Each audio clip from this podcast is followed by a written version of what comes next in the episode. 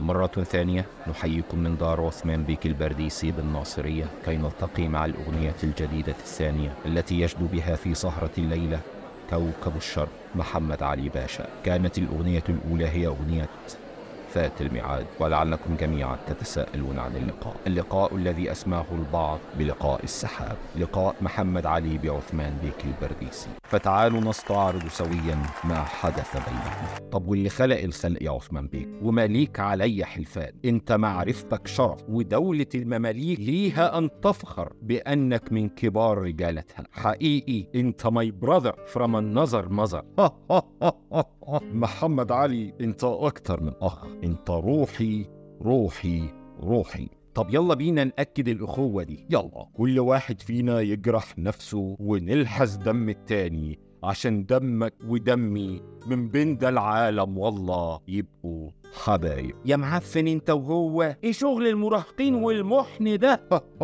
شوف الكلب بيقول إيه علينا.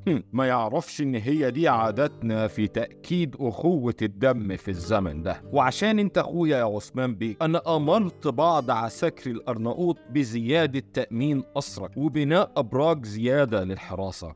انت بقيت أخويا وبقيت أخاف عليك من الهوى الطاير. بس ما قلتليش يا عثمان بيه هتعمل إيه في موضوع الالفي بيه اللي سايب مصر بقاله أكتر من سنة؟ وراجع تاني عايز يعمل كبير عليك أنت وإبراهيم بيك حاكم مصر الحالي. أنت رأيك إيه يا محمد يا علي؟ أنا من رأيي اتغدى بيه قبل ما يتعشى بيك. اقتله قبل ما يوصل القاهرة. هم، ده رأي صواب. عفارم عليك يا محمد يا علي. بس الراجل عمال يزوغ مني ويتنطط كل شوية في حتة شك عثمان بيه. انشر كل المماليك في ربوع المحروسة. ما تخليلوش خرم إبرة ينفد منه في الدلتا والصعيد. الله عليك يا أخويا وعلى آرائك. ونعم الأخ. بس يا عثمان بيه في مشكلة بسيطة عايز أكلمك فيها. عينيا يا أخويا. أنت عارف إن العساكر الأرناؤوط مش بيستروا مجالهم ودول زعلهم وحش. وأنا مش قادر أسيطر عليهم بسبب مطالبتهم ليا بالمرتبات المتأخرة. وأنتوا في إيديكوا أمور البلد فيا ريت ندفع ليهم المرتبات المتأخرة عشان ما يهجوش علينا. هم، عندك حق يا محمد علي. بس انت عارف البير وغطاه البلد حرفيا ما فيهاش فلوس. ومش عارف أجيب منين. طب أنا عندي اقتراح يا عثمان بيه قول يا أخويا. إيه رأيك لو نفرض ضريبة جديدة على العقارات والأملاك؟ بيت أرض غيط نص الضريبة على المالك والنص التاني على المستأجر. ضرايب تاني يا محمد يا علي الشعب مش مستحمل. يا عثمان بيه الشعب لازم يقدر التضحيات العظيمة اللي إحنا بنضحيها علشان. واللي مش عاجبه يشد في حواجبه وذنبه على جنبه. وإحنا محزمين البلد دي كويس يا عثمان بيك ولو حصل أي حاجة أنا معاك وفي ظهرك. تمام تمام. يا مرعي يا مرعي يا بتاع الكلمة. يا فتاح يا عليم يا رزاق يا كريم. صباح الخير يا ست أحلام كراوية. خير مين يا أخويا الناس اللي دخلت الزواق دول وعمالين يبحلقوا في البيوت؟ أهم بلوى من بلاوي الزمن يا ست أحلام. البيه الأولاني اللي ماسك المقياس ده من لجنة التخطيط العمراني بيشوف مقاسات البيت والبشكاتب اللي ماسك الدفتر ده المحضر اللي بيأيد فيها الضريبة العقارية على كل بيت. وطبعا واضح إن الأخ التالت اللي معاهم عسكري الدرك عشان اللي مش عاجبه يلبه. أنت بتقول إيه؟ بحة. أنت يا راجل يا رمضان يا بحة. اصطبحنا وصبح الملك لله في إيه يا ولي. قوم يا مدهول شوف المصيبة اللي حلت علينا.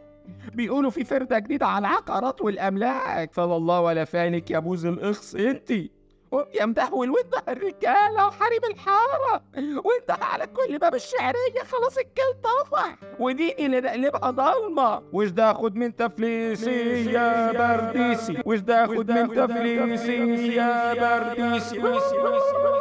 يلا كل بيوت القاهرة خرجت أهي ولو شفت العساكر الأرضوات في الشارع اضربوهم عشان الفردة دي بسببهم. يا مصريين آه إحنا عساكر أرناؤوط. لكن بنحبكم وتهمنا مصلحتكم وإحنا ضد الفردة البرديسي هو اللي أمر بيها وإحنا مش معاه في كده. طب يلا بينا على جامع الأزهر. يا مشايخ يا مشايخ في شرع مين يفرضوا علينا فرد على الأملاك؟ يا محمد يا علي يا زعيم الأرناؤوط. انت معانا ولا مع البرديسي أنا معاكم يا مصريين والمماليك دول وحشين. حرام عليهم اللي بيعملوا فيكم ده. حرام حرام. يا برديسي بيه يا برديسي بيه. المصريين هيجين في الشوارع على الفردة الجديدة والدنيا بايظة. هم، أمروا كل قوات المماليك تنتشر في الشوارع. واللي يتقبض يتلب وتقلعوه موت هو.